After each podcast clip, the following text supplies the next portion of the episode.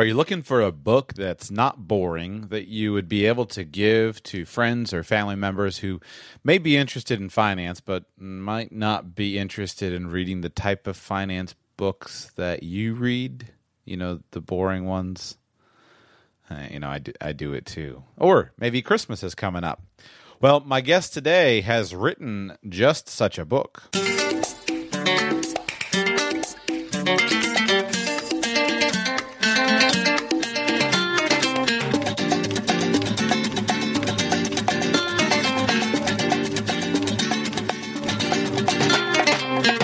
Welcome to the Radical Personal Finance Podcast. My name is Joshua Sheets. Thank you for being here. Today is Thursday, October the 23rd, 2014. This is episode 87 of the show. And today I have an interview with a man named Joey Fuhrman, who has written a pirate adventure novel to teach you about finance. It's going to be good.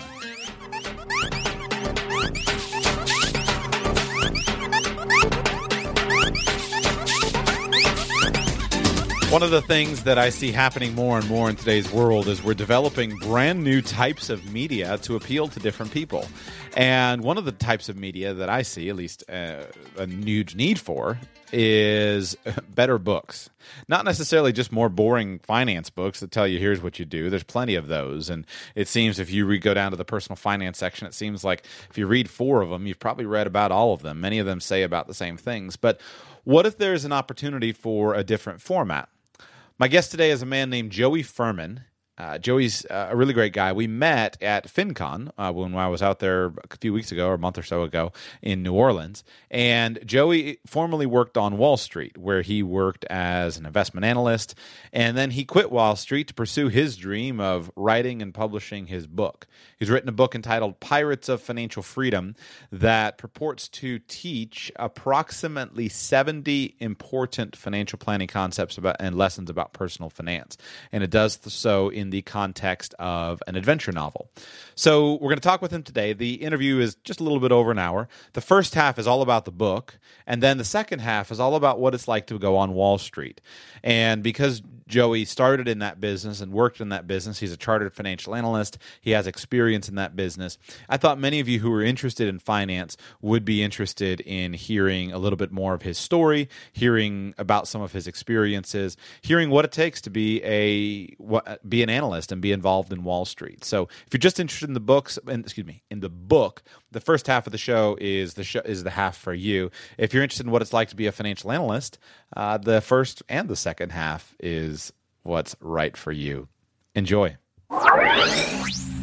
So Joey, welcome to the Radical Personal Finance Podcast. I appreciate your making the time for this interview. Well, it's great to be here.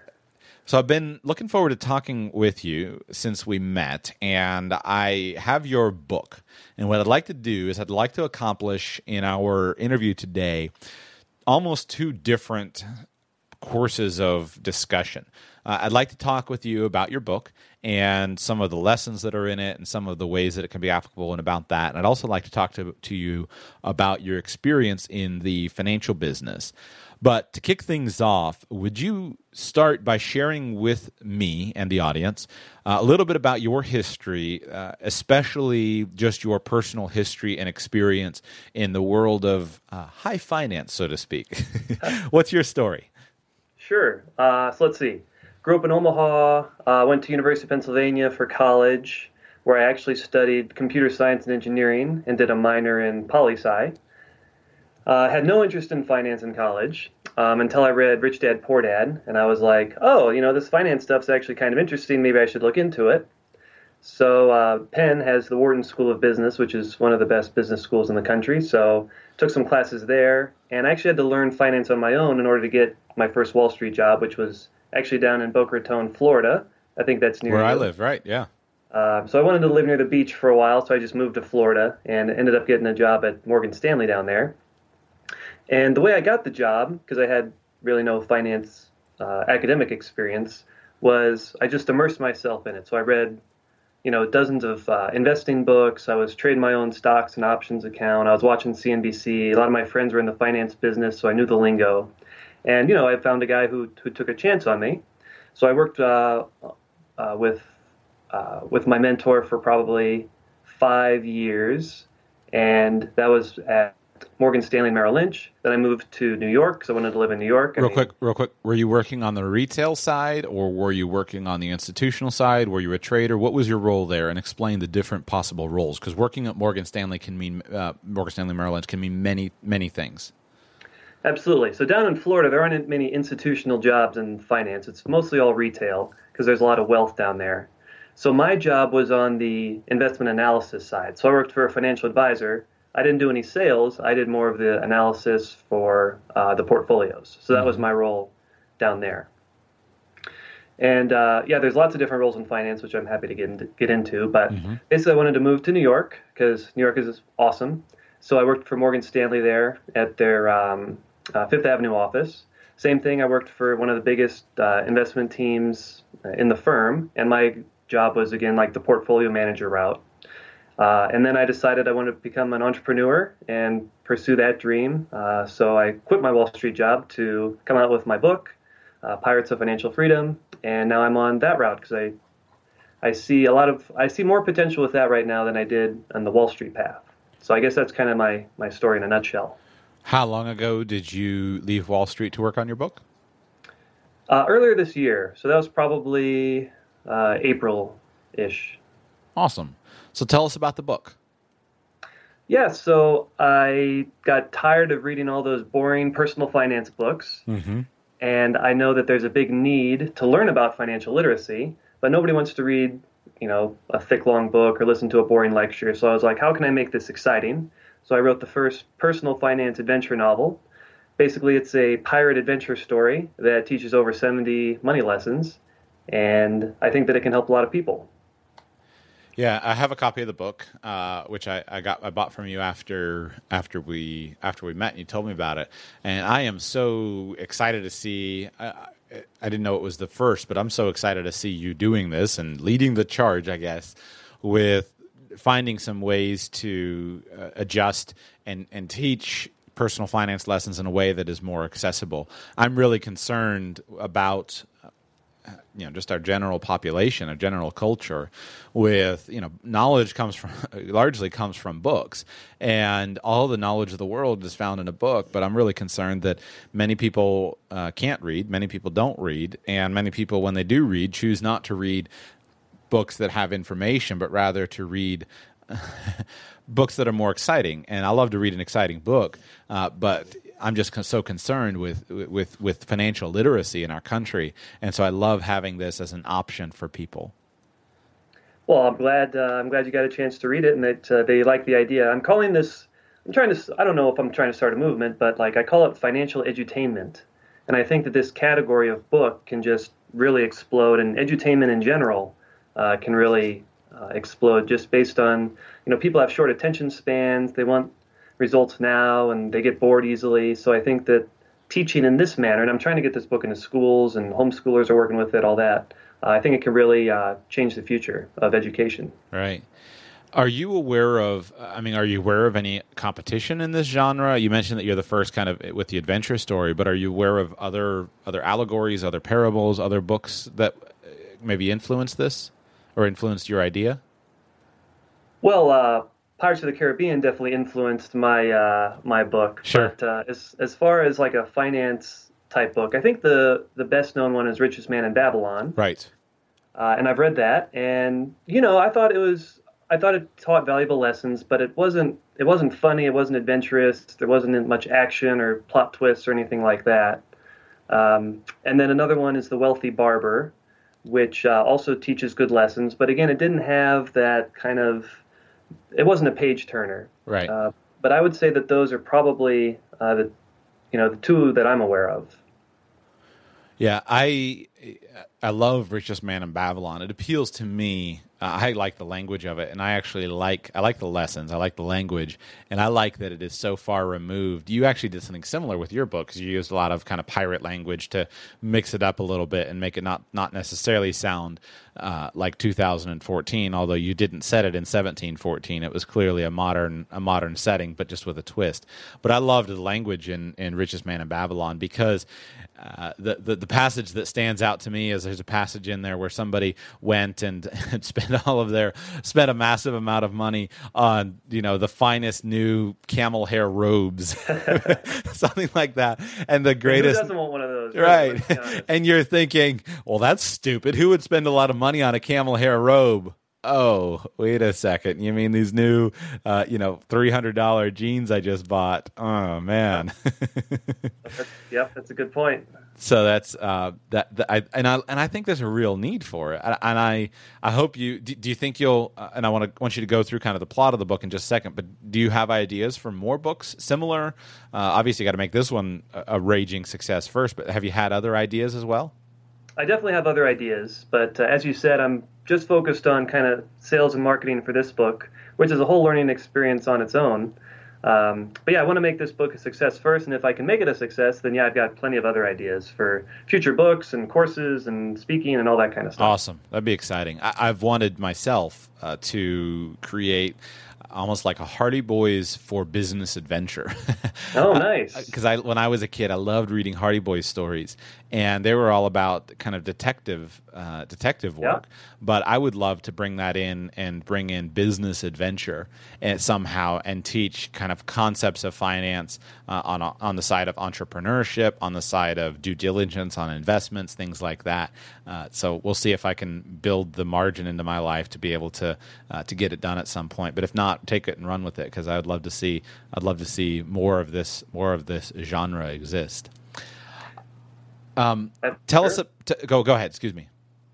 No, I'll say I think the genre can definitely grow, and there is I'm going to mispronounce his name, but Patrick Leoncioni or somebody wrote Fables of Business. So I'm going to look up that, but that might interest you as well. It's based more in the modern time, but that's probably another type of book that is similar to this kind of fable type story with business lessons. Neat.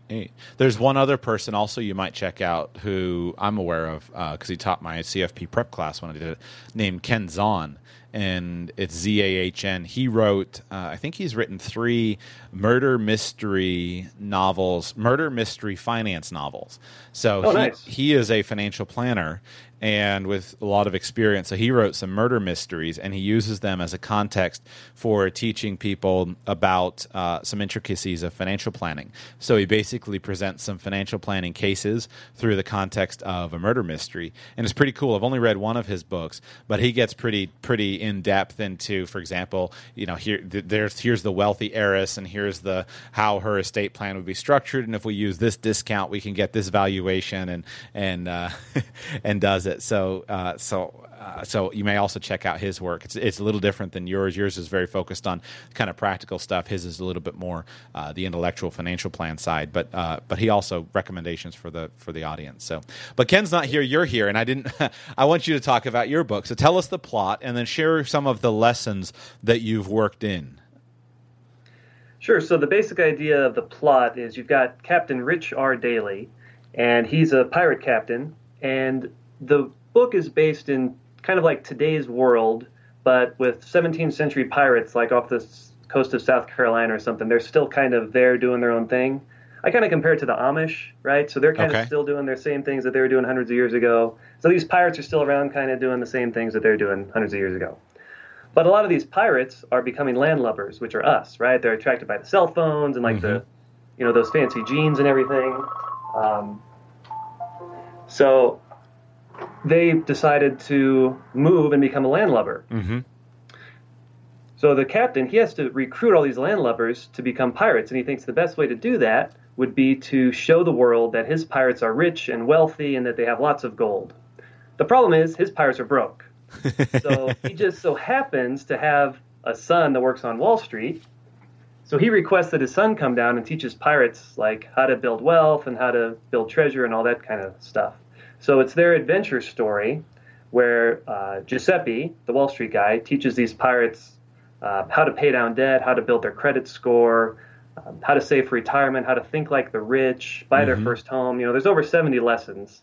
And along the way, they're got sword fights and treasure hunts and mythical beasts and kidnappings and walking the plank and, you know, all that kind of stuff. Mm-hmm.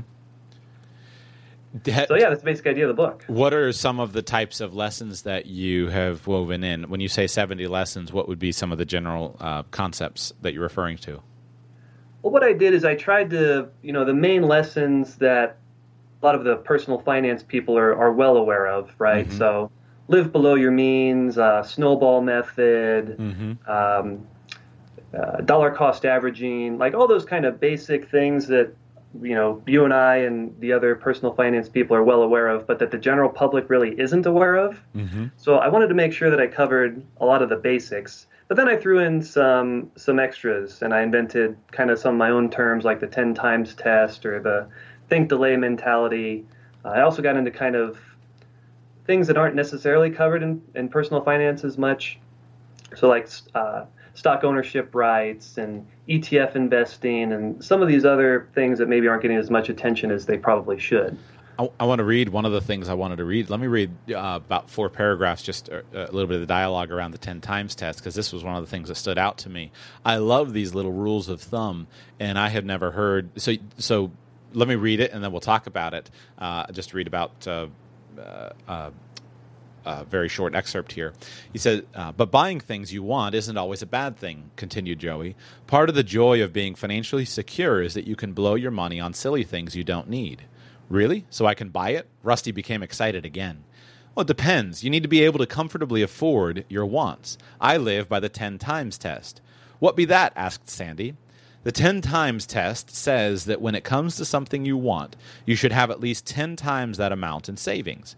If you don't, that means you are spending over 10% of your life savings on something you don't even need. And it goes on from that. So did you make up that 10 times test? I did. Yeah, it's my own original concept. And that section you're talking about, Rusty wants to buy a $500 parrot, mm-hmm. right? Because every pirate, quote unquote, needs a parrot. Of course. but obviously it's not a need, it's a want, which Joey, a.k.a. Giuseppe, uh-huh. a.k.a. looks, talks, and acts a lot like me. Right. That character. But, you know, so he doesn't have that 5,000 doubloons in savings, and so it doesn't pass the 10 times test. This is actually something that I applied in my own life just when I was getting out of college. Mm-hmm. I was just kind of like, oh, you know, that's a good idea. Like, why would I spend 10% of my lifetime savings on something that, you know, I don't even need? And then I just kind of like, oh, you know what, other people may find that useful as well. And based right. on the reviews and people that I'm hearing from, they're like, that's a really cool idea. It's really easy to understand. Like, I'm going to start applying that. Right. It's very useful, and I'm glad you made it up. I may steal it. I'll credit you every time I can. But some of these just little rules of thumb I find are so useful to help us, I guess, have a basis that moves toward wealth. I remember, you know, another one I've stolen is Sam at Financial Samurai. His, you know, don't buy a car that's more than 10% of your annual income. Make sure that you have, you know, never own vehicles that are worth more than 10% of your annual income. And what can happen with these things is that we don't really have any societal rules about what we spend money on and what we don't spend money on. So therefore, oftentimes the default becomes we just simply, if we have it, we buy it. If we have it, we spend it. And without some sort of guideline, we don't have anything to judge things on. So if I tell somebody you should never spend more than 10% of your annual income on a car, then they can say, oh, wow, so that means I make $30,000, so I should drive a $3,000 car. Why? And they can say, well, if you want to be wealthy, this would be a rule. And so when they're going and looking for cars, automatically they're looking in a different price range than if somebody's working making $30,000 a year and is saying, oh, I should spend 10 or 15% of my monthly income on a car. Then they're looking and saying, well, 10% of my income would be $300, little under $300 a month. So therefore, I can afford the payment on a $300 a month car, and they wind up with a $25,000 or $30,000. $150,000 car, and they have no ability to become wealthy. So these rules need to be rules. These work ideas of mine. I should spend 25% of my income on housing. Well, wait a second. What if you had it? I should spend 1 year's salary on housing. It changes the scenario. So I really like your 10 times test because it's useful even for younger people to say, hey, have 10 times this amount of money in savings, and don't ever wipe out all your savings on something. Yeah, and I think it's applicable to everyone. So, if you have no savings and you're going to buy a $1 candy bar, right? Well, at least that'll get you started to save $10 before you buy that candy bar. Right. And a lot of time it's just getting started. Like, people are so intimidated by taking that first step.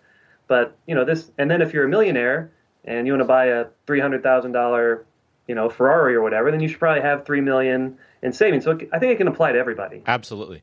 It's useful, and I don't really care that much if people follow it to the letter. I care that you think it through and that you have a logical framework for what you're thinking through, and that the rules that you have are rules surrounding wealth, not rules that are dictated by a consumer-driven society who says, yes, you can afford this if you can afford the monthly payment. Mm-hmm. Are you... aware? Is there any other of your ideas that you implemented in the book that I might not know that were original with you? Well, so it's kind of associated with that 10 times test, but this idea I call think delay. And basically what this says is, let's say you don't pass the 10 times test. Mm-hmm. That's not saying that you can never buy something. Like, I think the general public thinks, like, all the personal finance people are saying you can never buy nice things, you can't buy that, and they think that you can never buy it. I think delay says, no, you can eventually buy it once you're financially responsible in a better place. Right. People think that, I don't want to listen to these personal finance people because I can't buy luxurious things and whatever. And I don't think that's what any of the personal finance people are saying. It's saying you want to delay that purchase until you're in a better spot. Right. And so I just coined think delay for that. But I mean, a lot of people preach the same thing. Awesome. That's really cool. I like that. It's good to have a little bit of lingo. Do you have a list on your website, or you personally, a list of the 70 or so lessons as far as, like, specifically enumerated somewhere? I do. It's not like formatted or anything. Mm-hmm. And I think it's probably more than 70 lessons, but I was like, yeah, let me just see all the things that are in here. So yes, I do have a list. One of the ideas that I had when I was reading the book, and I'm not sure if you thought of it and decided not to, I was thinking about how I could leverage the book for other people, and I could just give it to somebody and say, hey, here, read this book. I think that I would use this book. I'm going to interrupt my own question. Did you specifically target this toward a certain audience, a certain age bracket, a certain type of person in your mind? I did. So I wrote it. So I tried to think of what would be the best type of person that I could really make a difference for, that could apply the lessons, mm-hmm. right? So there's a lot of the retiree market. There's a lot of the kid books. But, like, kids, they don't make any money. And retirees, I don't want to say it's too late, but, it's kind of too late. So what I did is I focused on the teens and 20s market. Right. Right, because they're starting to make some income. They haven't formed these bad habits yet. They're hopefully not in, a load of debt. And you can really make a difference. So I focused on that market, but it turns out that people from ages 8 to 48 have read the book and are like, wow, this is, like, great. I understand it. It's, like, making a difference in my life. Mm-hmm. So I guess it's one of those books that can apply to multiple ages, but I did write it for the teens and 20 market in mind. Right. Yeah, that's what I thought, partly because you said that on the back cover. It did. But my thought was that with those 70 lessons, I kept wanting to look to the back of the book and find an appendix with a listed number of those lessons. And you didn't include an appendix or an index of the lessons. What you did include was you included some note pages. And so when I thought about how I would maybe leverage this book, is I would give this to teenagers as a book report topic, and I would use it almost as a and say, hey, read this book. And then the goal would be, after reading it, go back through and outline it and try to bring out as many of the lessons. And maybe if I were a teacher, I would maybe integrate this as you get points based upon how many lessons you can bring out. And so maybe if you actually take your list and just simply produce it as a teacher's guide or as a manual. I mean, if my son were older, I would be assigning him, if he weren't already reading them, I would be assigning books like this and setting up an incentive system for him to read them, understand them, outline them, apply the lessons, enumerate them, and figure out how they could be applied to his own life. So maybe if you built out, maybe with the home education community and maybe with teachers who are economics teachers in the government school system or in private schools, maybe you could build out some teacher resources for them, and that would help teachers and parents to be able to assign it. I think that's a great idea. I'm actually putting together a curriculum for teachers right now. It's based per chapter, and each chapter has discussion questions, activities, and test questions that the homeschool community and the teachers in general can use. But I hadn't thought of adding just the 70 lessons in that guide, so that's a really good idea. I can easily do that. That'd be cool, because it's so pithy. And the challenge with these books, as far as a book that is an edutainment, as you mentioned in the show or in the book, is the key to education is implementation. Knowledge isn't what makes the difference; it's applied knowledge. So my thinking with books, I mean, I've had to learn how to read books and figure out how to apply them, because reading goes far beyond just the reading. So it's kind of an easy entryway, but then I need to go back and dissect it and figure out and apply it, because it's the application of the knowledge, I think, that really makes the transformation. I agree 100% with that, and that's why the last chapter in the book is basically the goal-setting guide and kind of my system on how I think you can set and achieve goals. Because you're right, there's a lot of people that already know this knowledge and are still broke. Mm-hmm. Why is that? Because they haven't applied it. I think the biggest money mistake people make is that they don't actually take steps to apply the lessons that they've learned. They're not taking any action towards financial freedom. They just kind of read about it and think about it, but don't actually take those steps. So Absolutely. We're on the same page for that. Absolutely. So I would encourage people to get the book. I was impressed when I looked at your website that you have an excerpt from the book. Frankly, I don't know how to. This is the first time I've ever done an audio interview about a book, so I wanna intrigue people with the concept without ruining the book. So I don't know. Right. There are some plot twists in there. So right. Don't spoil them. Right. So I'm trying not to give a spoiler. I have no idea how to do a book interview with an author other than kind of what we're doing. Right. But you have a really great, go ahead. Character. I spoke over you. Say, I apologize. Say what you just said. Well, I'm curious if you had a favorite character or favorite lesson in the book. For me, I just, I didn't have a favorite character or a favorite lesson. I thought I'm partial to pirate captains, so I thought the captain was a fun character. And I liked how you used kind of these slightly wacky, not absurd, but slightly wacky characters with the pirates. And because it's kind of funny, because you can almost create a caricature, and instead of building out a modern caricature, you can joke about how this pirate is what was the scene in the book where the pirate is going to the store and buying all of these bottles of rum. Yep. And he's got all these different brands of rum and has no money. Well, it's kind of a joke about a pirate doing that, but yet how many of us know people that do the equivalent of that, whether it's with alcohol or not? Yep. And so I like these caricatures, because instead of being specifically critical of modern society, we can kind of take the indirect lesson and apply it to somebody that we know and recognize, look at that. Mm. Well, it's funny. So this an 8-year-old girl in New Zealand read my book in about 5 hours, she said. And her mom emailed me and was like, "Wow, Joey, you've created a monster. Whenever we go to the store, she's like, 'Mom, is that a need or a want?' Right. Have you thought about inflation? What are we going to do about that?" And, she's saying all these things from the book, and she's starting to apply some of the lessons with her own entrepreneurial type things, and she's starting to save some money. So yeah, some of these characters really live in people's minds for a while, because they're they're at the store and they're like, oh, you know, I thought about what like Rusty said and I ended up not buying it. Right. And so, yeah. Right. And that's the thing that we can do as you create books, as you know, I'm creating a different medium here or a different type of media with podcasting. I would love to see, I've seen some people mentioned it in one of the shows where some people are producing a cartoon series of business lessons with Warren Buffett on YouTube. I don't remember the name of it. But like we need...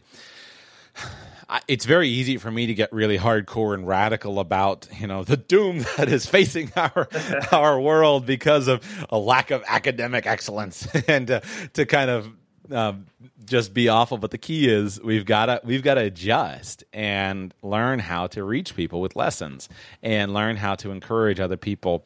And not everybody is the same way, and we need different types of media that appeal to different people. And just by giving, you know, I mean, I'm thrilled that you created this because, and I'd love for the audience to buy a copy. Go and buy a copy, even if you aren't that interested in reading it for yourself.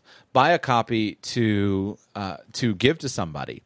It may be that somebody says, "I don't need to read a novel that it appeals to teens," and I would encourage them to read it. But I mean, I'm going to be giving my copy away simply because this is a type of format. It's easier for me to give your book to somebody who's not that interested in finance than it is for me to figure out, what book do I give them? Do I give them, you know, the Bogleheads Guide to Investing? Do I give them the Dave Ramsey Total Money Makeover? Do I give them the Rick Edelman, you know, this, or the, you know, the Jacob Lund Fisker's Early Retirement? A novel is a fairly straightforward thing. And if we can, the decisions that we make are influenced by the paradigm that we have. So we've got to intentionally shape that paradigm, that way of thinking, and encourage others with new, more constructive ways of thinking. No, I'm glad you think that way. And I do think my book makes a good gift for somebody who knows nothing about money, because you can give it to them in a way that's not insulting. Right. Right. If you give somebody like How to Get Out of Debt book, you're kind of like, what are you saying? I don't know how to manage my own thing. But if you're like, hey, here's this like really funny book, and, you know, on a side, you'll also learn some good money lessons, but like the story's really cool. Right. That makes it an easier way for them to kind of learn these lessons, like, you know, wrapping the medicine in some bacon or something. Right. Right. I remember when we were at FinCon, I heard Pete Money Mustache say, trick people into learning something. And cool. I hate that philosophy because it's so antithetical to how I think I should be and we should be. We should desire to learn people. Like I just hate that philosophy, but I recognize that sometimes it is it is important and necessary. You know, it's sad, but that's kind of the world we're living in for most people, you know? The people that need these lessons are the ones that aren't reading the books. Right. And so, yeah, you kind of have to trick people. Right. Very cool. What is the website for the book? Yeah, so it's you can go to piratesoffinancialfreedom.com. You can also Google Pirates of Financial Freedom, and it'll come right up. But for those who aren't, you know, kind of skeptical of like, what is this? You can also get it you can get the first half of the book for 99 cents on Amazon. Oh, cool! So people can kind of like preview it and see if they like it. That's a great marketing idea. Thank you. But to buy the actual book, you have to go to my website, because I've done a lot of research, and that's the best way to do it if you can pull it off. Right. Right, yeah, self-publishing, I mean, you can, as long as you're okay with it from the not having the prestige, it certainly seems like you can, it results in more money in the author's pocket, depending on the marketing platform. So that would be great. And I would just encourage people, it's October. October 21 is when we're recording this interview. So this interview will go out sometime here toward the end of October. And Christmas is coming up. If you're looking for a good Christmas present, I think I love to give and receive books. And sometimes books stay on the shelf until they're timely. But that's a great present to give somebody as a Christmas present.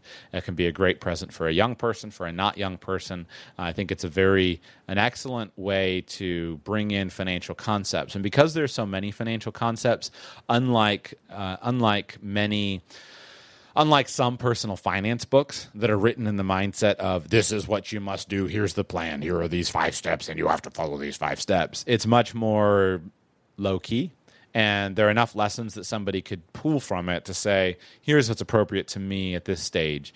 And I think it could be an excellent an excellent gift as a Christmas gift. So I would encourage people to consider that as we approach the Christmas season. Well, I appreciate that. And a good new for if you're going to make a New Year's resolution for taking control of your finances in the next year, that's also right around the corner. It's hard to believe that it's already end of October. Time just flies. Amazing. Anything else on the book that I missed or anything you'd like to mention about it before we kind of flip over to your experience in the world of finance? No, I don't think so. I think we did. I think we did a good job. I think it's a good introduction, and again, first time I've done a book interview, so this is the best shot. You did a great job. I was impressed. Oh, good, thank you. So, the world of finance and the world of Wall Street. There are a lot of people who are interested in that listen to the show that write me emails and say, "Well, how do I get into finance? You know, I'm interested in personal finance. I'm interested in investment. I'm interested in learning." I have experience in the personal finance space and on the perspective of the retail financial advisor space, but I have no experience on the institutional side, on the portfolio management side, and kind of on the Wall Street side. So, what's it like? Why did you leave? Did you leave because you didn't like it? What's it like to work on the institutional side? No, I actually did enjoy it.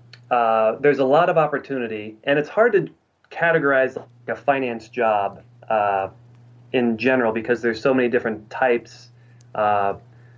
Even within firms, like you can't really stereotype firms either because each department is different, each experience is different. So to kind of generalize the whole thing is very difficult to do. Mm-hmm. But the reason that I liked being in the finance industry is because there's so many different options.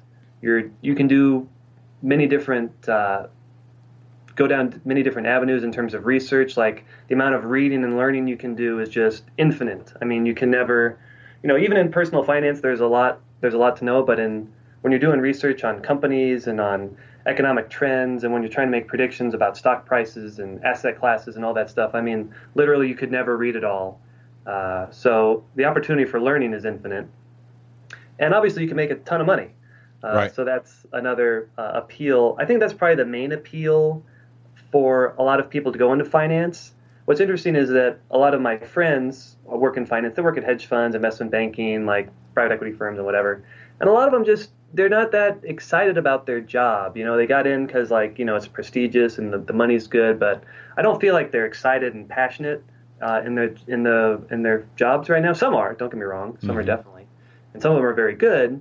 But that's one of the reasons I kind of wanted to kind of try something different because, like, I'm excited every day talking about my book and figuring out how to get it out there, helping people.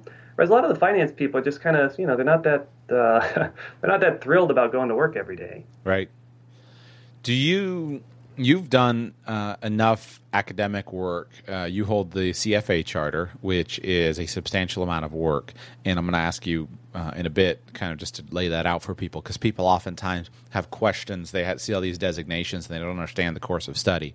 But before we get there, how do you handle the idea of the value that you actually bring working in mainstream finance? Many people in the personal finance space view, and I think rightly so in many circumstances, view the finance industry, especially the Wall Street finance industry, as more of a leech on society and as a cost, an embedded cost on society, rather than as a value that brings value to people. Based on your experience, how would you answer that challenge? Well, I don't think that that's entirely inaccurate, but it depends, right? So there are some finance people who are really intelligent, who put in the work, and they do add value. But another reason that I got discouraged with the finance industry right now is it's really hard to generate alpha. So alpha is, let's say the S&P 500 is up 10% in the year, and your investment mutual fund was up 12%, mm-hmm. right? So back of the hand calculation, you added 2% of alpha above mm-hmm. the market. Sure. So, you know, for people who aren't maybe familiar with that term. But it's really, really hard to generate alpha, and it's especially hard right now because over the past couple decades, so many smart people have gone into the finance industry that it's really saturated. And so to find that edge in like a large cap company is really difficult right now, and you find a lot of people leaving finance going to technology because you can kind of get rich quick in that kind of area where there aren't as many smart people, but that's becoming saturated too. Right. So, I mean, I think a lot of the people in finance are really doing their best. They have good intentions. They work hard. I mean, these people work 80 hours a week, you know, looking for that edge, but it's pretty tough. But there are good people out there, and it's kind of changing. So like it used to be all about active management, and now passive management is kind of making its trend with like low cost ETFs that are cost effective, tax efficient. Right. You're never going to beat the market, but at least you'll be the market. You're never going to underperform. And so that's kind of been my philosophy when I was managing portfolios. Like the core would be kind of like this passive approach where you're not paying these exorbitant fees. And then you look for like the outliers where you actually do find some managers who really are adding value and who really do a good job. But it's like any other industry, like 80% of the people in any industry just aren't adding that much value. It's finding those 20% of the people who really are really good at what they do. Right, right. And what's frustrating is that, I mean, the challenge of finding those people, it's double challenging. And this is where when you get into the kind of the world of prediction, which is why so many people throw in the towel, and I understand why they do, is that not only do you have, is that you have two levels of challenge. You the manager has to create alpha, and I'm glad you defined it because we throw that term around, but you know how I think of it is just simply the value that the manager adds over and above just simply the market condition. And so the manager has to create alpha. And then if you're a portfolio manager, you've got to find the managers who are creating alpha in a specific asset class. And it's a double whammy tough. But yet do you believe it's possible to do based on your experience? I do believe it's possible. Yes, I do. But another challenge on top of what you mentioned is that you can find the managers who have generated alpha in the past, but that doesn't necessarily mean they'll generate alpha in the future. Absolutely. Which, makes it even more difficult. I mean, I spent, 2 or 3 years just interviewing investment managers, and I learned a lot about, how they perform the research, what they think their edges are. And so I got a real in-depth look, and I talked to the salespeople and the portfolio managers, so you kind of see both sides. And it's tough, but there are people out there who have generated alpha over a sustained period of time. But it's very tricky because those people suddenly get all the money, right? So you're doing a good job, you're generating alpha, and now all of a sudden, like, you get all these asset flows. So while it might be easy to generate alpha with like $100 million fund, try generating that same alpha with a $2 billion fund, right. Or whatever the numbers are. It just becomes, the more successful you are, the more difficult it is to generate that up performance going forward. So it's tricky, but yeah, I mean, there are successful people out there who've done a good job at it. Explain for somebody who's not familiar with institutional management, why is it more difficult when you have more money? Why is it more difficult to make a higher rate of return? Shouldn't it be simpler because you have more money, you can buy more deals? So Warren Buffett has said, I'm a Warren Buffett fan. I mean, I'm from Omaha, Nebraska originally. So, he said that if he could just manage like a small cap portfolio, small cap meaning, small stocks, not the big stocks like IBM and Microsoft. And, those are the large cap stocks, but like just a small cap portfolio. I mean, he could generate 100% plus returns, right? Mm-hmm. Because there's more inefficiencies when you get to kind of more esoteric, smaller type of asset classes. But when you've got, like Facebook or some company that every Wall Street firm has an analyst covering it, and they have all these research reports coming out, and there's 20 different research reports on the same company, like trying to get an edge in that field is very difficult. Plus, if the managers in that large company, let's say they were able to double the revenue in one department. Right. I mean, that's huge. That's a huge deal. But like when your company's that big, like doubling the revenue in one department is like nothing. Whereas in a smaller company and a manager makes a change like that, now all of a sudden, like that's a game changer. So those are some of the reasons. Right. And also, in addition to that, at least from, and again, I haven't worked in this, I've read a little bit, but you also just have the problem of making your trades. And when you have, yeah. I mean, that's what Buffett talks about. And I don't remember the numbers that he uses in recent discussions, but when you've got to make a $50 billion deal and a $30 billion deal, that's a lot tougher than making a $3 million deal. But if he made $3 million deals every hour of every working day, that would never be anywhere near, it would be completely mindless in terms of the sheer size of the portfolio that he has to allocate.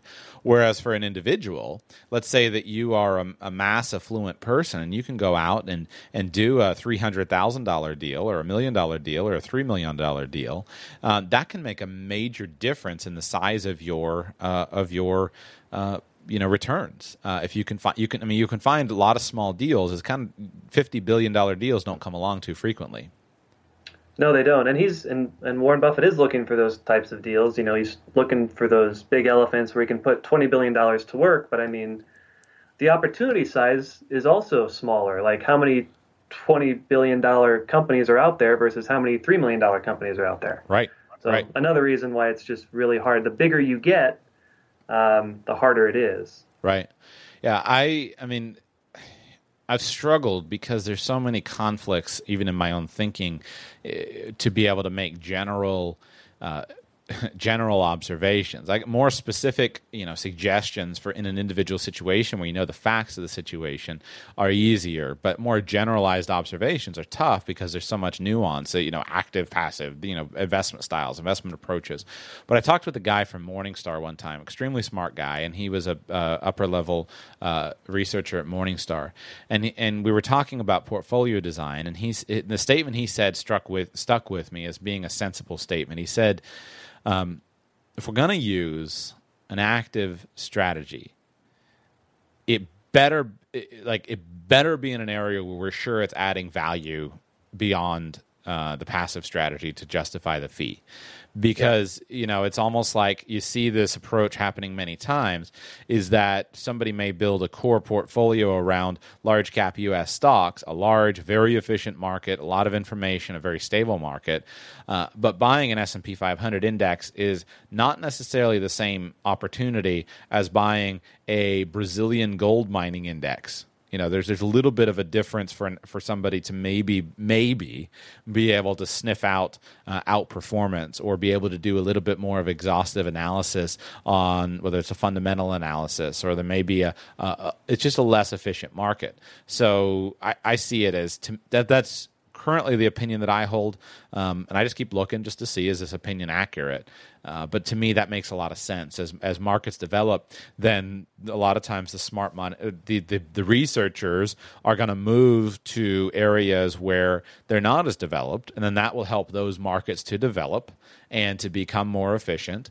And gradually over time, then this is how the economies adjust and shift and evolve over time.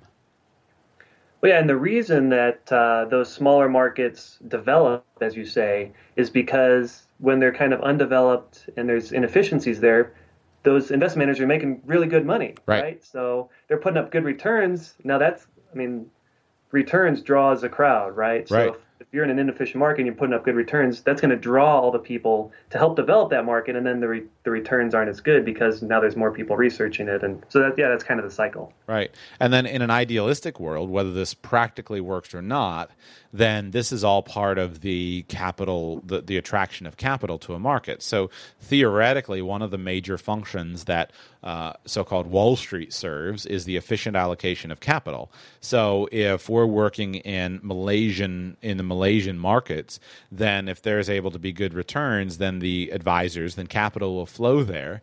And then so as the capital flows, that will theoretically help the market to develop over time as the outside investors come in and that flows and that helps the local entrepreneurs to have access to the capital that they need to be able to exploit the business opportunity that they see. Now, whether that that works so well in practice, I guess, is different, but it does serve a valuable, I mean, to me, what I see in the conversation, what's missing a lot of times is the understanding of the historical context. And I don't claim to necessarily understand how markets develop, but I have a model in my head of how they do. And that helps me to kind of see how over time the markets develop, and this is how economies develop and efficient markets develop over time. And so we can still serve that valuable function by allocating capital into these less developed markets. Yeah, absolutely. You made a statement also that I just thought was really interesting, and I don't think I've talked about it on the show, though, but you talked about how a lot of smart people went to finance, and maybe some smart people are moving out of finance and moving into tech, and just the difficulty of the competition. Did you feel like you were in kind of a Ivy League, credentialed, just a den of ridiculously overqualified people when you were working in Wall Street? Or did you feel like there was an ability for you to build out a competitive edge? Well, no, I think that within my circle, I definitely had a competitive edge because I worked harder, and I think I have some good insights.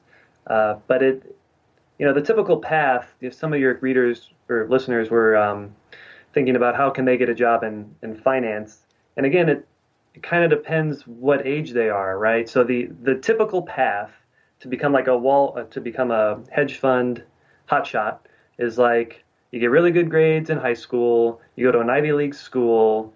You study business there, you graduate, and you work in investment banking for 2 to 3 years, and then you switch over to either the hedge fund job or a private equity job. That's the typical path. And then from there, you do a really good job as an analyst, working probably 8 hours a week. Then you get the promotions and eventually become a managing director. And then maybe you spin off and start your own hedge fund and then become a billionaire. Like, that's kind of the typical path. But there are other ways to kind of get in there, but that's the best way to do it if you can start early. But for a lot of people, it's kind of too late to take that path. The personal finance lesson I draw from it is if there's a lot of competition and you have an efficient competitive market, that sucks. Go somewhere else and find somewhere where there's not a lot of competition. Example that I have in my personal life, one of my backup businesses, if my other business, if all of my other business ideas that I'm currently pursuing fail, is one of my backup business plans I've considered is I may start a daycare business for children because I look at a daycare business and they make a lot of money. Well, you can make a lot of money, but I look at it and I see that this is a societally unappealing business.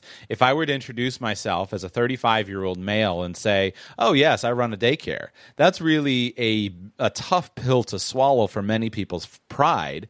And so that means that when you look at it, then the market competition, all of the smart, quote unquote, all of the smart guys are going to Wall Street. I'll go to the daycare business. And there are some very smart people in that business, but there would be a much higher population of maybe part-time people, small family operations. Maybe it's a very kind of part-time focused business. There are some big chains that are kind of working at things, but I would want to go there because it seems like my competition would be perhaps less astute when it came to some of the application of business principles, and it would probably be easier to outstudy my competition in a business like that than it would be to outstudy my competition on Wall Street. Yeah, it's very hard to outstudy your competition on Wall Street. Too many smart, hardworking people there. But you're right. I mean, that's kind of the reasons why I left. And I might go back at some point. I mean, I like Wall Street. Right. But I have a monopoly on the personal finance adventure novel market. Right. So you created the market. Yeah, I mean, I think I currently have a monopoly on the 2-hour daily podcast about personal finance. It's really crazy. Perfect. Right. So I mean, it's a lot easier when you have less competition. So yeah, you make a good point. Right. Another example, and I give kind of proof for this one. I remember years ago reading in Tom Stanley's books on marketing to the affluent, and he talked about this. I don't remember which book he covers it. They all flow together in my mind, but he talked about something like scrap metal dealers. Scrap metal being an incredibly profitable business. Now, in any business, you have the 80-20, where there's the 20% that make 80% of the money. So 80% of the scrap metal dealers aren't going to make much money, but I've met a couple of those guys, and there's some guy locally who runs a junkyard, and I found that to be true here in my market. I never was able to bring on any of them as clients of mine, but I worked with some people who worked in their organizations, and they confirmed, yeah, this guy makes $1.2 million, $1.3 million. His CFO makes $650,000, and I'm sitting here saying, here is this junkyard from this guy who's kind of a scrubby-looking guy, and he just goes to work in shorts and a T-shirt every day. But this guy's making $1.2 million, $1.3 million. He doesn't have the target on his back that the big finance guy has. He doesn't have the high lifestyle. So he's found an ability to exploit this business. And the challenge is that we don't teach people to use this as an opportunity to say, if the market's efficient, get out. Go find somewhere where you can create alpha in your personal income stream, in your investment solution, and go find an inefficient market and exploit that to your own gain, to your advantage. Yeah. Well, another interesting point is about that junkyard guy. Nobody expects him to live a lavish lifestyle. Right. Whereas the Wall Street guy or the doctor or whatever, they expect you to... So you could probably become wealthier faster in that type of a role because no one expects you to spend all this money on fancy things. Right. So that's like an added benefit. But the thing about finance is, like, it's still a good job. Like, you can make six figures, like, right out of college. So, I mean, that's appealing, whereas some of these other jobs, you have to create the opportunity, whereas a lot of people just are not entrepreneurs. They'd rather work for somebody else. And the finance community is great for that. I mean, you can make good money in finance and learn a ton. So it's still a good path if you're not the entrepreneur type. I'm struck by at least in some of the books I read with profiles of people who work in finance. It seems like many of the people who work in finance who are the most successful, they're doing it, yes, because they make a lot of money and they enjoy it, but they are still doing it, even if they don't need the money or don't care much about the money. Absolutely. Is that they get into it, they find out they liked it, they enjoyed it, and they're kind of just weird, different people who really love the game, and because they love it, they're good at it, and so the money is the byproduct. And so they would hate, many of them maybe would hate running a scrap metal dealership. They like finance, and then they wind up being really good at it. Exactly, and I do know some of those people. Like, yeah, they make really good money, but they're excited to go study the market. They're adding value for their funds. Like, they really do get good insights, and that's what gets them excited. Like Warren Buffett, like, he just loves what he does. He doesn't have to work. Right. None of these billionaire hedge fund guys have to work, but they just love it, right? So if that's you, then absolutely go into finance, because you can make a really good living and make a lot of money doing something that you love. And I mean, that's the dream for everybody. Absolutely. Two other quick areas I'd like to pursue. I've given people, I'd like you to kind of lay out, and I'll give you a moment to think about it while I ask the question. I'd like you to lay out any categories of jobs that you can think of for somebody who's interested in the side of finance that you come from. How I've laid this out on the retail side for people that have asked me about is I've laid out that you basically have three primary functions on the retail side. And by retail, I mean working with clients in a personal financial planning, personal financial advisory capacity. You're either, number one, a producer, meaning that you are meeting with clients and you are selling products, selling insurance, selling investments, or you are doing financial planning and bringing on clients. And so you are responsible for the acquisition of clients. So you're a producer, and you're directly interfacing with clients in some regard. That's where the highest income potential is, but it's also the most entrepreneurial activity, but it's also where the highest income potential is, and it's primarily a client interface job to help people understand what their goals are and what they're doing. Number two is there's almost the back office analyst role. So whether that means you are a competent financial planner, but you're not very good at bringing in clients. And so maybe you're a back office CFP, or you may be a back office portfolio manager. You may have some client situations, but you're primarily responsible for a more technical job.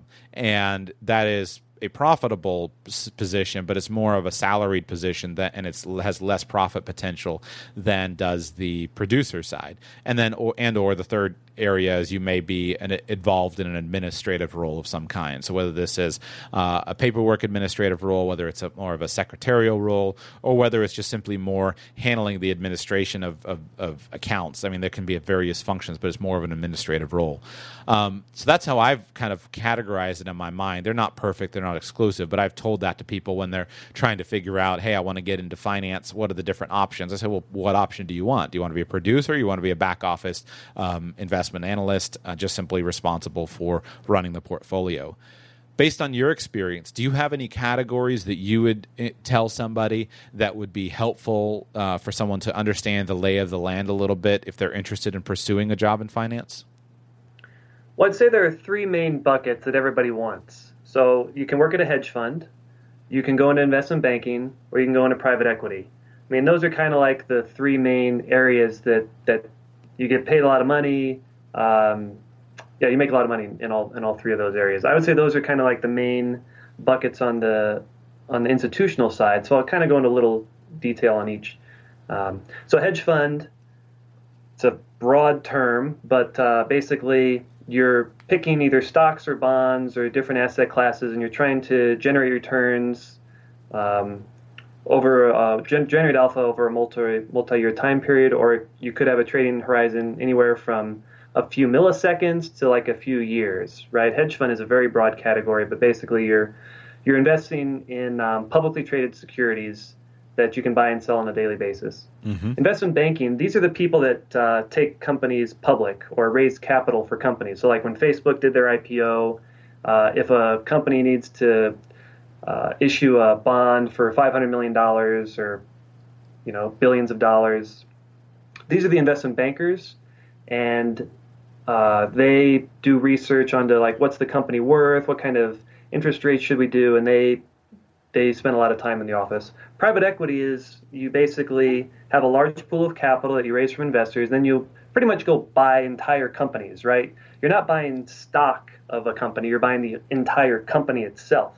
And then these private equity guys will try to find the companies that they can add value to. So they'll buy an entire company and then restructure it, or they'll bring in some consultants and add new products, or they'll reduce expenses or whatever. They'll redo it for 3 to 7 years, and then they'll sell it, right? So they buy the company, they change it over 3 to 7 years, and then they sell it to somebody else. So those are the three main buckets. And then within that is like the different roles. And basically, most people are analysts. They just analyze, and they can analyze anything, different sectors, different asset classes.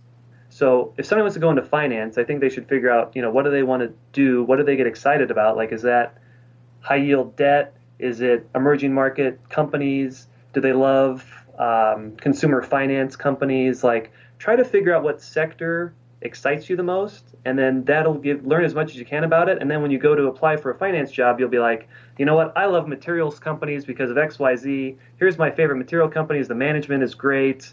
If you look at the trajectory of their growth, I think it's going to continue for a while. And then you basically pitch the idea. The best way to get a stock market finance type job is to do research on an investment idea, for a few pages, and then show it to people and be like, look at my analytical ability skills. And then eventually somebody will be like, wow, this is really good. Let me take a chance on you. Mm-hmm.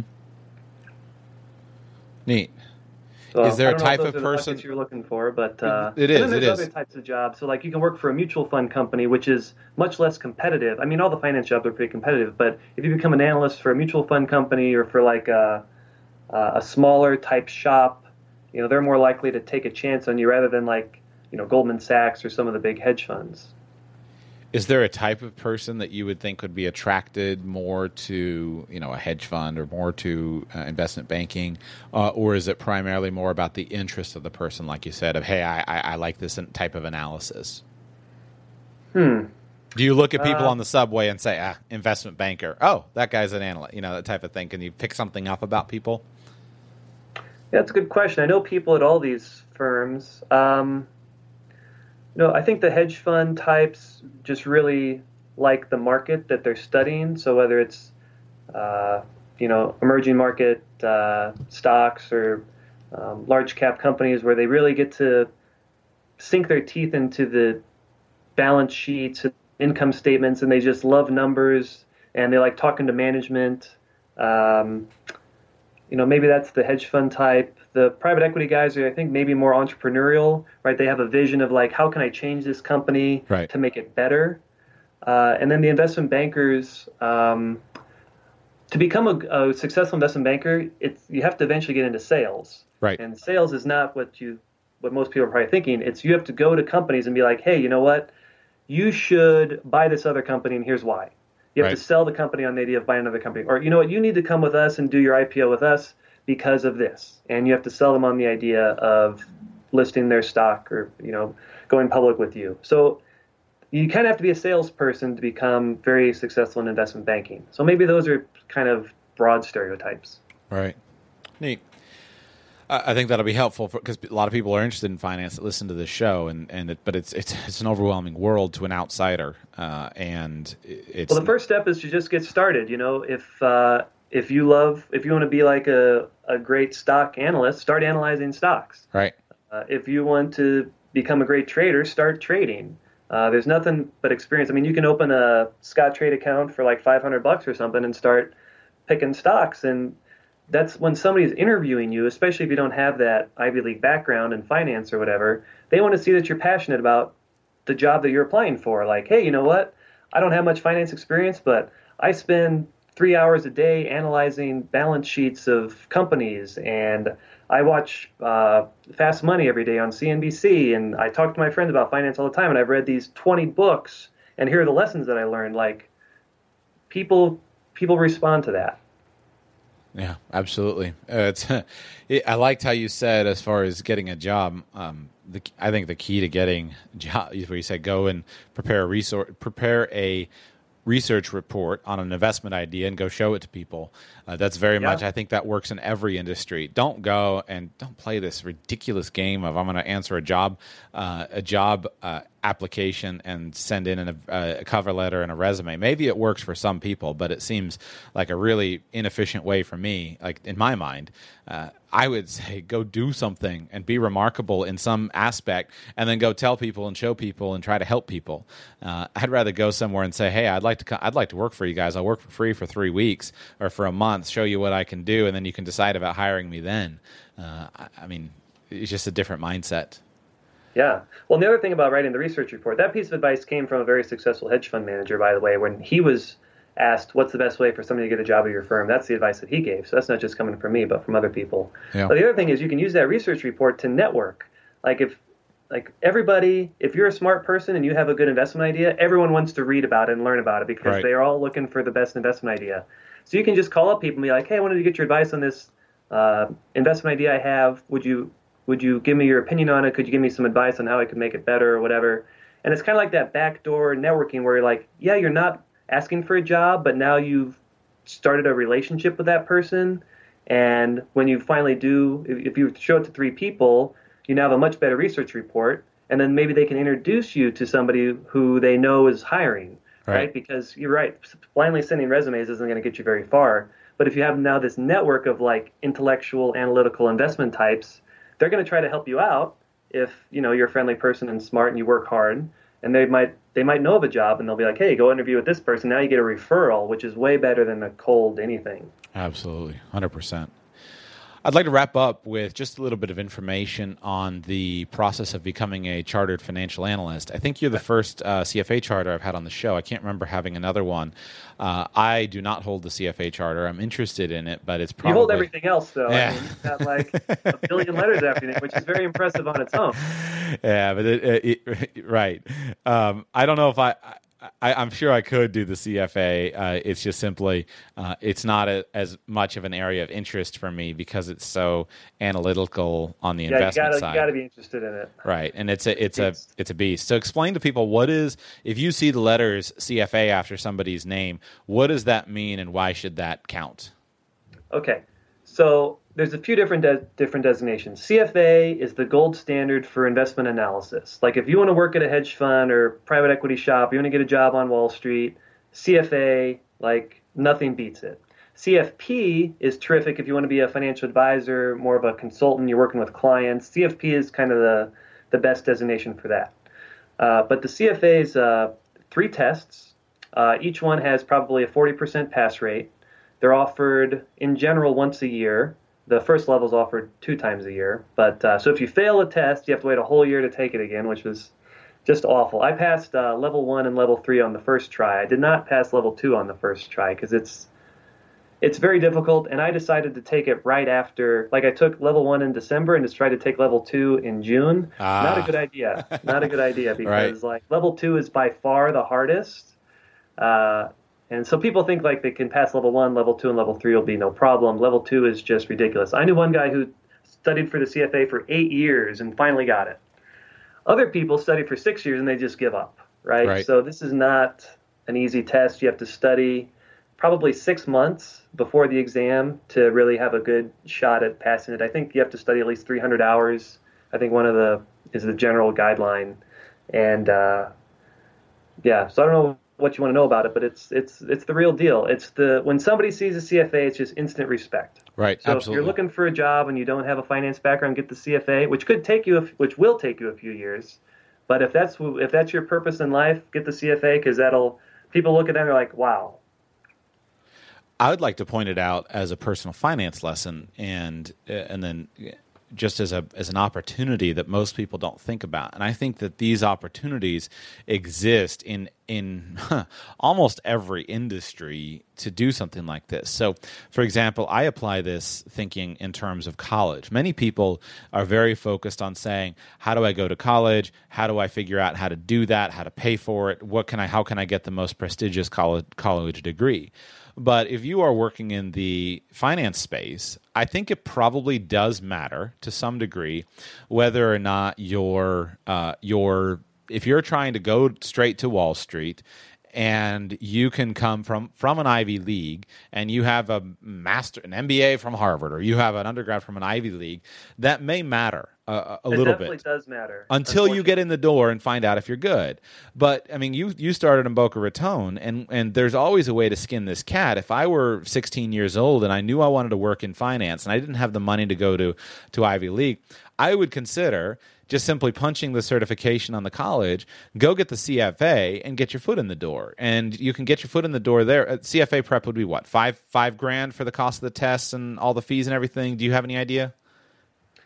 Yeah, well, the first level is a lot cheaper than that. I mean, some people go to MBA school and spend $100,000 or whatever. I mean, you can get the CFA all in, maybe $5,000. Right. And you study on your own time, and you can still work while you're getting it, so you can have an income. Like, if you're hardcore about finance and you're debating between an MBA and a CFA blows it out of the water. Absolutely. And you got that was exactly my point, is that you got the difference between I'm going to go borrow $80,000 and get an MBA, or I'm going to spend $5,000 and get a CFA. Now, for those who know, the CFA is one of those things that say, wow, okay, that's a whole lot harder than an MBA. You can skate through an MBA without a lot of rigor if you're gifted academically, but you can't skate through the CFA. The test is designed to illustrate your knowledge or your ignorance. And every one of us who has been around in the finance business and who knows what all this stuff actually means, you are 100% right. I mean, the CFA, I have a tremendous amount of respect for people who have finished that program. And there's a way where you can knock $70,000 off the bill of an MBA just by taking $5,000 and going the CFA route. Now, it doesn't negate the value of the potential value of an Ivy League MBA or an Ivy League undergraduate degree. But if I didn't have the money, if I didn't have the background, if I couldn't do that with a scholarship system, I would pursue the CFA route and allow myself to demonstrate capability and work ethic rather than saying, I've just got to go and borrow $100,000 so that I can might be able to go and get this job on Wall Street. Yeah. Well, let me address that Ivy League issue. Some people think like, oh, I could never afford it. But a lot of these Ivy League schools, if you are dirt poor, mm-hmm. you can go to an Ivy League school for like very little money mm-hmm. because a lot of the Ivy Leagues are they want a well-rounded population, and they don't want somebody who can't afford it. They're not going to reject somebody just because they can't afford it. They have lots of grants, and they'll if you're dirt poor but you are qualified to go to an Ivy League school, you can go there for like really, really cheap. Right. Which isn't true for like necessarily middle tier schools, but for the top schools, they want the best people no matter what. So you can go to these schools for, you know, really, really cheap if your parents are poor or you're poor or whatever. So don't let that discourage people. If you want to go to an Ivy League school and you can't afford it, well, guess what? You can't afford it. They'll make it happen for you. Right. I think culturally we just don't bother to apply. And this kind of happens a lot of times. I remember years ago, I heard Zig Ziglar give an account he made of he did an experiment where he made two newspaper job offers, and the syntax of the newspaper ad for the classified section was the same, except he did it in one major market and he offered $30,000 a year, and he did it in another major market and he offered $100,000 a year. And he got a massively smaller percentage of applicants to the $30,000, but the listed necessary qualifications, he got a massively smaller number for the higher paying job, but the listed qualifications and requirements were very different. And it's remarkable because so many people just simply wouldn't see themselves as Ivy League material. Whereas, you know, what's the harm of applying? You know, just apply, and if you have some skill or some desire, things can be worked out. I think it's a good point you make. Well, and that's something I address in my book, the limiting beliefs, right? If people think, so one of my favorite quotes in the book is, whether you think you can or whether you think you can't, you're right. Mm-hmm. It's a famous quote from Henry Ford back in the day. Right. And so if you think that, you know, I could never get into Ivy League school, or, oh, I could never get a job in finance, or, oh, I'm not smart enough for this, you're right. You're simply right. You're not. Mm-hmm. But if you think, you know what, I do have the potential for this. I can become a Wall Street billionaire. I really can do. I do have the potential. Even though I have limitations, I can figure it out. Well, then you're right about that too. Right. So really think about, you know, what you want, and then believe that you can do it, and then be willing to work hard to get it. But if you think right from the start that, oh, I can't do that, no matter what it is, you're right. You probably can't. But everyone has the potential to do that, whatever they want, especially in today's economy. An excellent reminder, because no matter how I think all of us, no matter how much we think, you know, I recognized a few weeks ago. Just even that in my own thinking, I was up in Pennsylvania, and I thought about calling John Bogle for an interview, because I've read several of his books, and I thought, he wouldn't talk to me. I just have this show. And I had to, I caught myself thinking that, like, I haven't interviewed enough famous people yet to really have the platform, you know, to call him for an interview. And I was pretty ashamed of myself, because there's no reason why I can't call him for an interview. There's no reason why I couldn't have popped in, you know, and said, hey, I'd like to brought my voice recorder. I'd love to talk to Mr. Bogle if he's available, and I'd love to talk with him. But I had the limiting beliefs, and I was pretty embarrassed to find myself thinking that way. I wound up deciding not to do it. It happens to everybody. Right. It's all of us. And no matter how much we think we're immune to it, we're really not. Yeah, absolutely. So, well, Joey, thank you so much. I think this provides a really interesting insight into people's into the world of finance. And I'd encourage people, don't forget, the latter half here, we haven't been talking about the book, but go over to Joey's site, Pirates of Financial Freedom. You've got the first chapter on there for free, right? And then the first half for 99 cents, you said? Or I've got 3 sample pages on the site. Okay. And then you can get the first half for 99 cents on Amazon if you just want to kind of preview it. Do the first half for 99 cents and read that, and then check it out. Consider it for your Christmas gift list, and I think it'd be a valuable work. And keep writing, Joey. We need more and more in this genre. So since you've created it, you now have the opportunity to be the master of it. Absolutely. Well, I'll do my best. Anything else that you'd like to share, or anything I missed? I just want to say you did a great job on this interview. I had a real good time, and you keep up your good work too, because I'm gonna check in with you every now and then and see if you've got that Bogle interview. Absolutely, that needs to be your goal within the next 2 years. I want to have you interview him, and I'll cheer when you do. Absolutely, that would be wonderful. The biggest challenge that I'm facing right now is just the amount of time needed to do some of the things. I mean, I'm here in Palm Beach, and season is coming, and every bigwig of finance, many bigwigs of finance are here and will be here during season. So I've got a unique opportunity that if I can get the introductions, I can go and visit with people here during the Palm Beach season, but I've got to build it into the time, and I just am feeling so stretched with all the different things that I've got going on. I've got to build in the time to make the connections through the contacts that I do have, to get the referral, to get the introduction, to get the appointment, to get the interview, and then go in and bring the interviews to the show. But the urgent and the important are sometimes at war, and oftentimes I'm making time for the urgent and not necessarily the important and non-urgent.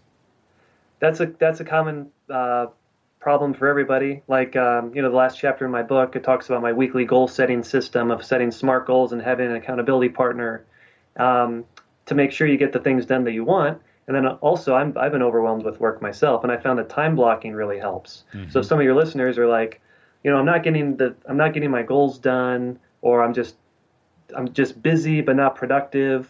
Look into that goal setting thing, or time blocking each day. I've found that's helped a lot in my own personal life. Absolutely. Well, awesome. Joey, thank you for coming on. I really appreciate your making the time. Well, thanks for having me. This was great. I hope you enjoyed that. I know Joey's not going to want any competition, so since he's created a monopoly in his business. But I would like to encourage some of you in the audience who are excellent at finance, at concepts of finance, and you know a lot, you understand a lot. I know many of you listen to the show because I've heard from you. And I would encourage many of you to maybe consider adding your own form of media. Perhaps you might be able to take my idea and write the Hardy Boy series books of business success. I know that we seem to be going toward going in the direction of more of a video, multimedia type of context, but I really want some of these great books to succeed that teach business lessons, that teach life lessons. So maybe you can do that project. I don't know if I'll make time for it in the future or not. I'm not ready to make time for it at the moment, but maybe you can. So consider if you can use some form of art that you have to teach people, something that will be helpful. We probably have about enough financial blogs out there. There's enough financial books that are boring and dry, but maybe you can bring in some valuable new ideas and present them in a different way. If you have done projects like this, I'd love to hear from you. I'd love to profile things like this. I'd encourage you, go check out, read the first half of the book, see if you like it. That's a good deal. Pay $1 and read the first half, and then maybe order a half a dozen or a dozen or so for your friends and family for Christmas. And let's use some of this new art, not new, but let's use some of these art forms to spread the message of financial independence and financial prosperity to more and more people. Thank you so much for listening today. I want to thank all of you who have been subscribing to the show. I want to thank you for that. That is helping. So please make sure, if you're not subscribed to the show, if you like the kind of content that we had today, I'm here every day, Monday through Friday, 5 days a week, with in-depth shows that hopefully are easy to listen to every day, because we vary them dramatically as days go by. Make sure that you subscribe to the show. Would love to have some reviews on Stitcher. Still only have 5 reviews over there. So if any of you are listening on Stitcher, it would really be helpful if you would take a few minutes and review the show over there. That would mean a lot to me. Thank you so much. Thank you for listening. Tomorrow, I think I'll be back with a Q&A show. And then I got a bunch of interviews lined up next week. Still have room for some questions, though. If you call them in this afternoon, today, as this show goes out, I may be able to get them on tomorrow's show. So come on by and leave them. Thanks for listening, everybody. Have a great Thursday.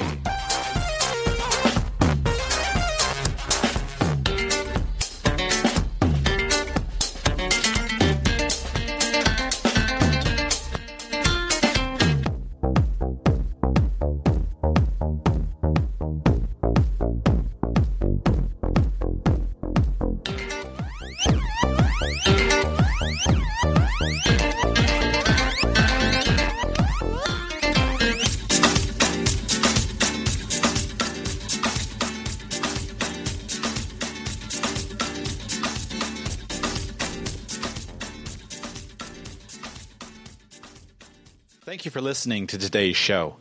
This show is intended to provide entertainment, education, and financial enlightenment. Your situation is unique, and I cannot deliver any actionable advice without knowing anything about you. This show is not and is not intended to be any form of financial advice. Please develop a team of professional advisors who you find to be caring, competent, and trustworthy, and consult them because they are the ones who can understand your specific needs, your specific goals, and provide specific answers to your questions. Hold them accountable for your results. I've done my absolute best to be clear and accurate in today's show, but I'm one person and I make mistakes. If you spot a mistake in something I've said, please come by the show page and comment so we can all learn together. Until tomorrow, thanks for being here.